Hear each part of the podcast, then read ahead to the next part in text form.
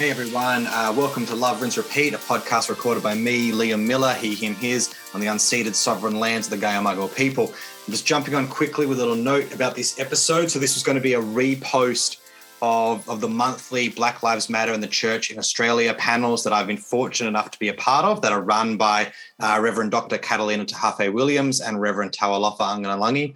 Um, really appreciate them letting me be a part of those this year, and it's been great to be able to post the uh, panel discussions uh, as podcast episodes as well to help them reach a wider audience. This session was going to be a panel with uh, Dr. Anne Pattel-Gray, uh, who unfortunately was um, way up in the north of the country and was having internet issues, so joined us late. So, what I've done is basically just put on the last 30 minutes of the panel with, with Anne. The first while of the discussion was kind of just the panel talking about the year that's gone and some of the um, you know key engaging helpful moments of the uh, various conversations that we've had um, which was great but i just thought i'll put that aside and we've just got this kind of anne talking for a while about indigenous theology uh, and then answering a couple of questions uh, and uh, so yes it's just a shorter kind of snippet of the panel but it was so powerful and potent and brilliant uh, everything that Anne had to say. So it's definitely I was I just had to find you know, was definitely going to post that. Uh, but that's just so just to say this is a little intro, and so it might feel a bit different because it feels like it maybe picks up out of nowhere. Um, that was just to accommodate the fact that there was internet issues and other kinds of things going on. So. Uh, for those who don't know, who may be joining this and like what's going on, um, Anne Pattel-Gray is a descendant of the Bidjara Nation in uh, Queensland and is the um, head of Australia First Nations program of World Vision Australia. Uh, she was awarded a PhD in 1995 from the University of Sydney in their Studies of Religion uh, department and was awarded a Doctor of Divinity in 1997. Uh, her must read, must get book is The Great White Flood Racism in Australia, which was published in the late 90s, but um, is still vastly underread in Australian theological circles. So please go check that out and get that and enjoy this conversation. The bio notes for, for everyone else, for Katalina and Tawalofa and Emma, uh, will all just be in the show notes. Um, yeah, thanks. And I guess this is our last one before Christmas. So Merry Christmas. Um, yeah, Merry Christmas.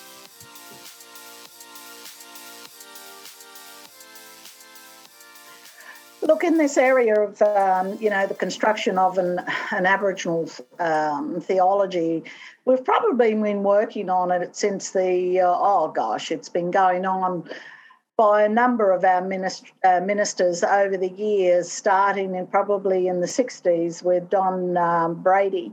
And um, Don Brady uh, began to look at the movement in the US. So he was greatly influenced by Martin Luther King um, with his theology. And in fact, the um, Methodist Church at the time had a delegation going to the US. And uh, so they went across, and uh, he happened to um, come across um, Martin Luther King and, and got to meet him and was very influenced by a theology. And he, he kept struggling with that. So when he came home, um, to, you know, being in the context of a very racist uh, state and uh, oppressive system, he started standing up. And, and in fact, he was one of the um, instigators in Queensland who began the land rights movement. And uh, there is a, an incredible photo of the six foot four man in clergy gown leading the land rights march. And it's such a powerful imagery um, calling for justice. And um, he then started challenging the church about its theology because it, it, it presented to us a theology of submission, um, that we were to submit to their superiority, that we were inferior, and also that uh, we were uh, condemned to be cursed by Ham, to be a black race of servants and serve white people. So, you know, this whole colonial context of theology that came to Australia, Don Brady began to challenge that. And of course, we all know what the church did. The Methodist Church uh, defrocked him because of his, his position and, and stance on, um, on justice. Mm-hmm. And uh, they then also, you know, the churches are cunning. They, they, they're clever at what they do because they don't just turn themselves away, the white church away from you. They intimidate our own people to do the same thing. And our people persecuted that man and marginalised him. That when Charles Harris came along uh, to set up Congress, Charles was ministering. He, he left North Queensland. And of course, I grew up under Charles Harris's ministry. And Charles' ministry took a 360 degree. I can tell you that now. He was ultra conservative to begin with, a very evangelical, AOG conservative um, theology that he preached. And um, while he was preaching in Paddington, he would preach, go to the park, uh, Park, and preach to the homeless and the drunks and and uh, you know the uh, marginalised uh, mob of our people. And there was this old man who would quote scriptures at him and really bombard him with scriptures and challenge Charles's theology. The Charles like, whoa, where is this man, you know, coming from? How come he knows his Bible so well? I'll cut a long story short. Uh, God bless him, was Don Brady. He was in the park, homeless and drunk, and that's what the church did to him.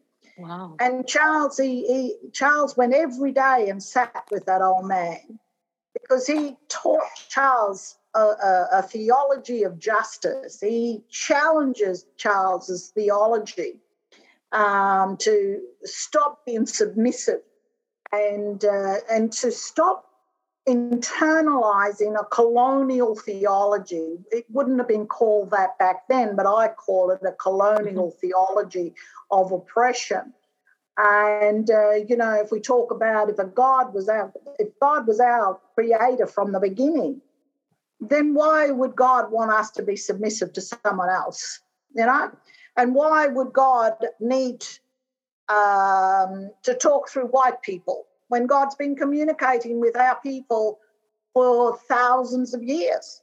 So all of a sudden, you know, poor old Charles, he was he was um, you know bombarded, but God bless Don Brady because he brought Charles to a different point, um, and revolutionized his theology. That he became very social justice uh, focused and also uh, wanted to see uh, his vision for Congress was to raise up uh, black theologians and ministers to minister to their own about justice, uh, decolonizing a theology um, and biblical narratives that were presented us about a meek and mild Jesus and that you know the best thing we black people could do is sit and wait for jesus to come you know?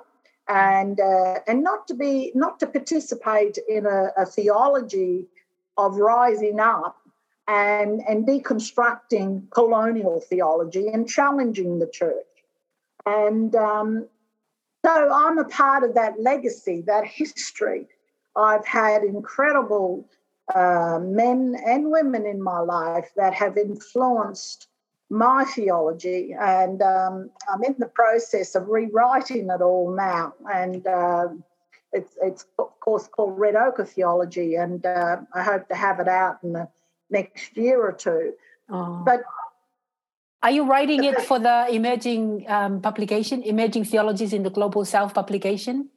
I'm doing little bits and pieces okay. here and there, it'll yeah. eventually it'll come okay. together in a, okay, in a cool. Mm. context. But you know, I've got to name people like you know Bishop Arthur Malcolm, Cecil Grant, Graham Paulson, um, uh, David Kirk, and and so many. Um, what's his name up there? Was it the Cape? Um, oh, Lutheran. Oh, isn't that terrible? I've just gone blank. Um, you know, so many uh, of our elders that have gone before us. And, you know, quite often our women are left out. They've been um, marginalised. You know, one of the things us black women are doing now, and there's some seminars and webinars coming up, is about talking about how our voice has been silenced. and our leadership has been um, marginalised and made invisible, uh, both secular and um, I talk about it from the church perspective, and um, and because um, many uh, a number of the leadership, male leadership that has come into Congress has come out of those very ultra conservative um, evangelical movements like the Inland Mission, you know, Aboriginal Inland Mission, uh, the AEF, the Aboriginal Evangelical Fellowship, and uh, and so on, and they have embraced and basically hold to a colonial theology that marginalizes and silences women and uh, that demonize culture. And um, the difference with our culture is our we recognize our culture, our spirituality is God given. That the Creator gave us our language, our law, our land, um, our spirituality, everything who we are today is God given. Why would we then want to, you know, uh, get rid of it uh, and take on a colonial theology that tells me, as a black woman, I'm worthless. I have no worth. Why, why would I want to embrace something like that? When my culture and my spirituality and my theology says, I'm valued, I'm a child of God, and I have every right to be a part of, you know, the construction of my theology, of how I communicate to the Creator. So when we look at all of that and we look at where we're going, it's a long journey, you know. Uh, George Rosendale is the other gentleman I was trying to think of, Jini Gondarra, um, Ronang, and, you know, um, you've got women like Arnie Jean Phillips. You've got um, also uh, some of our other Congress women that uh, Dorothy uh, um, Harris and, yeah. and others who have been silenced and their voice just marginalized, you know? Mm. And yet these women had um, a theology that was um, mother centered around nurturing, caring, you know, focused on children and uh, all the things that are very important to us uh, as a community. So our theology continues to go through evolution. Um, and at the moment, um, I'm talking now to some of the universities and divinity schools and saying, you know, where do we fit? Where does an Aboriginal or Australia First Nation theology and spirituality department fit within the schools of divinity? Uh, because we should be there, we should be embraced. We, it should be something that every student is learning or encountering, engaging with. I think, you know, some of the things that I think is really sad is because every denomination we are training the next generation of church leaders and clergy to go and minister in Australia. And sadly, none of them, all of them, are ill equipped to uh, close the great divide that exists between the white churches and Australia First Nations because they know nothing, they learn nothing. They come out just full of colonial theology about their superiority and their relationship with God. We're still doing a theology that is connected to Europe. We haven't even begun to look at our own country and draw a theology from this earth based on and exposing the injustice. And what does that injustice say? If God calls us to create a theology of uh, justice, then how do we speak into this context? How do we then speak into a context of a country that has just done so much destruction? and dehumanized a race of people and where we continue to see racism being perpetuated even today, and uh, where leadership is not recognized or embraced. You know, it's just sad. It really is sad because uh, you know yourself, Katalina, in the 80s, you know, in the early 90s, the incredible work that was done uh, between the white church and us, you know, the black and white leadership. It mm. was incredible mm. and it was powerful. Mm. And we walked together. And um, today it's invisible. Yeah. We're back to where we're non existent again. Mm. And, um, you know, people like myself that want to hold the church accountable, who want to talk about a church that is inclusive, a church that raises up and recognizes our leadership. You know, a seminary that incorporates First Nation theology and spirituality and missiology and history and all of those things.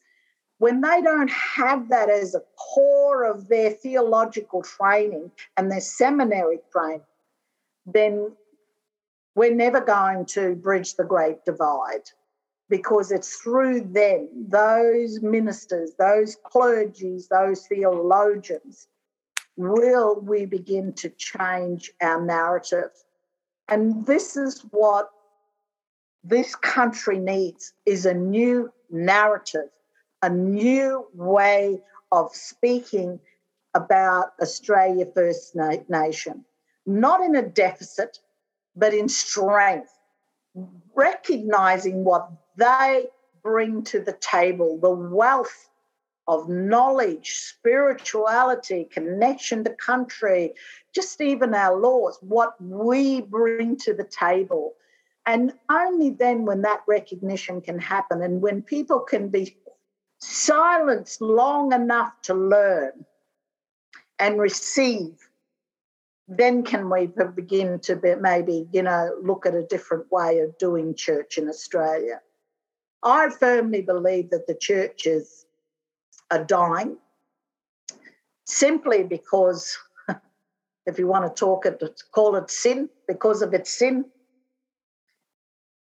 It's never going to heal, it's never going to go anywhere unless it faces the, the original sin. And that's its damnation of the uh, Australia First Nation. Then, if you stand for something, you got to you got to stand for something. Hey, you got to, you know, you can't go out and preach to people and have no position or, or stance. You know what I mean? And this is what the church is, is today. They're all wishy washy. They don't really do anything. They don't say anything. But all we want to do is, is we want to run away and lick our wounds. You know what I mean? We've been persecuted, we've been held accountable, we've been judged, and we've been made to pay restitution for the sin huh? to children and, and adults. That's only fair. That's God's justice. That's God's righteousness. We should be held to account. But this is not a time to run away and hide and lick your words. This is now when you stand up in the accountability and you'd say, We have sinned, we have fallen short, we have done this. And God forgive us. People forgive us. Let us try to open, you know, in, a, in some sense of humility, let us try to learn how to go forward now, um, you know, and, and, do things right and um, and transform who we are as a church, as a nation. Um, you know, when I look at the national leader of this country who calls himself a Christian, I'm embarrassed to even use the word Christian because it is an embarrassment. Um, you know, when you talk about not standing for anything, please, what do you stand for? Um, and sadly, you know, I have to ask the churches, what do you stand for today? You know, what is your message? besides salvation, what's your message? Why should children and young people come to you? What is it that they need to hear? How do you celebrate and, and empower their voice? How do you, with everything that was going on in government, you know, uh, in regards to the domestic violence around this country, the violence towards women, the, the when Parliament can be so sexualized and demonize women's value. And the church has done the same. Regardless of what colour you are, women, we all know, the church has done the same to us. And it's time that young men like you, Liam, and others hold that church to a higher standard, you know, of leadership, of where we value our women and we value their leadership and where they are just as equal as any male. And where we can then remove that patriarchy misogyny out of our theology and out of our church.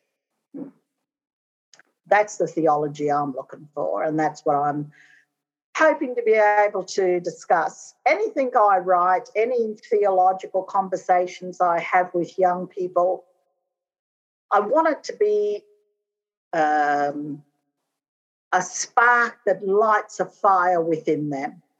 Whether you agree or disagree with me, I don't care, but as long as you're having the conversation, that's what I want to spark. I want to spark conversation, and um, you know, and what your position is, because uh, it doesn't have to be my position. This is just this is coming out of my life.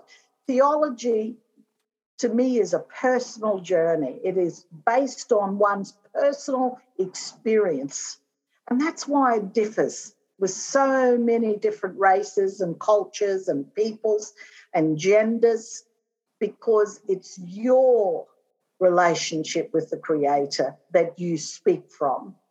And, you know, I learned from that because we always say, you know, you don't understand somebody until you walk a mile in their shoes. Now, I may not get the opportunity to walk a mile in your shoes, but by gosh, when you share your theology, I get to feel your experience. I get to relate to, you know, your relationship with the Creator and what that means and how that has empowered you through your trials and tribulations. That's what I find powerful. You know, I always refer to Bonhoeffer as uh, I, am always um, Bonhoeffer for me is is the be all and end all, you know, uh, because that man lived his faith. Mm. He laid his life on the line for justice, for the stranger, the people he didn't even know, but they were his people. Huh? He laid it out for the Jews. And then he died. Mm. You know, how many of us are prepared to die for what we believe?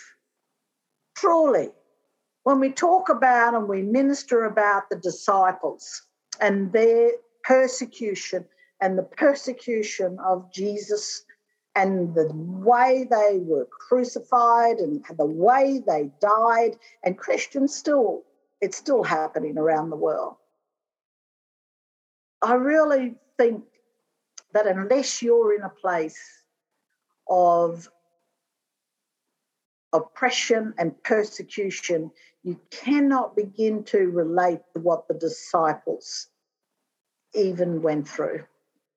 You know, we can talk about it, we can pontificate, but there's something different about when you've got to carry that cross and you've got to pick it up every day, you know, and all that goes with that cross that's symbolized in the discrimination, humiliation, the degradation, you know, everything that Jesus suffered in that cross.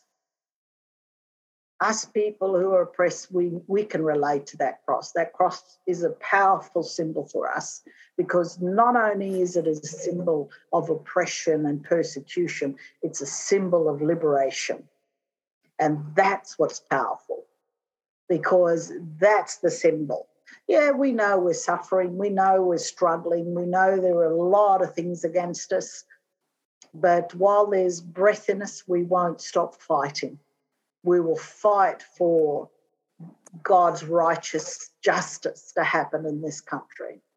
And, uh, and it's through people who join us, it's through our shared theology, our shared conversations, will we transform a country.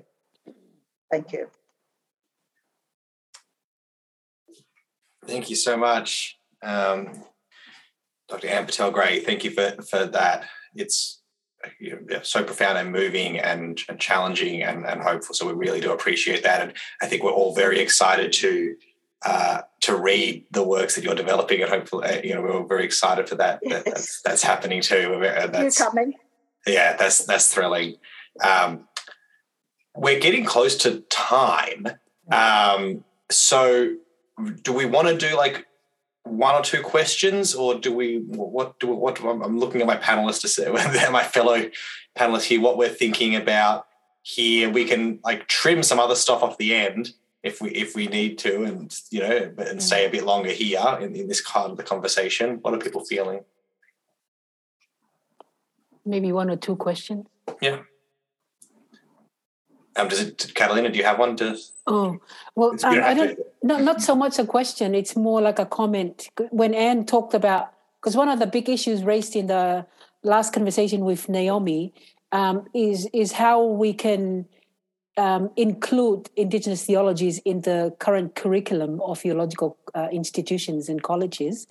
Yeah. And you know, uh, like you, uh, Liam, I'm excited to hear Anne is talking to you know theological mm. institutions to you know divinity departments and so on and so forth but, you know because that's exactly what uh, i think uh, gary and naomi are also doing um, in on their part you know to yes. to do that so um, i'm you know i guess i'm wondering how what the what connections can be made you know across um, the kind of work that Anne is doing and the kind of work that naomi and um, Gary are doing and the kind of work that someone like Brooke is doing you know like those kinds of connections is something that i'm wondering if we, yeah. we do work together um, you know we kind of cross fertilize mm. i will be um, a keynoting um, next year i think it's in march or no february at the opening next year of the divinity school uh, the pilgrim um, college mm. so uh, I'll be raising those questions there, mm. um, you know, and um, I do a lot of stuff also for uh, Brooke and them for um, mm. Common Grace. Common Grace.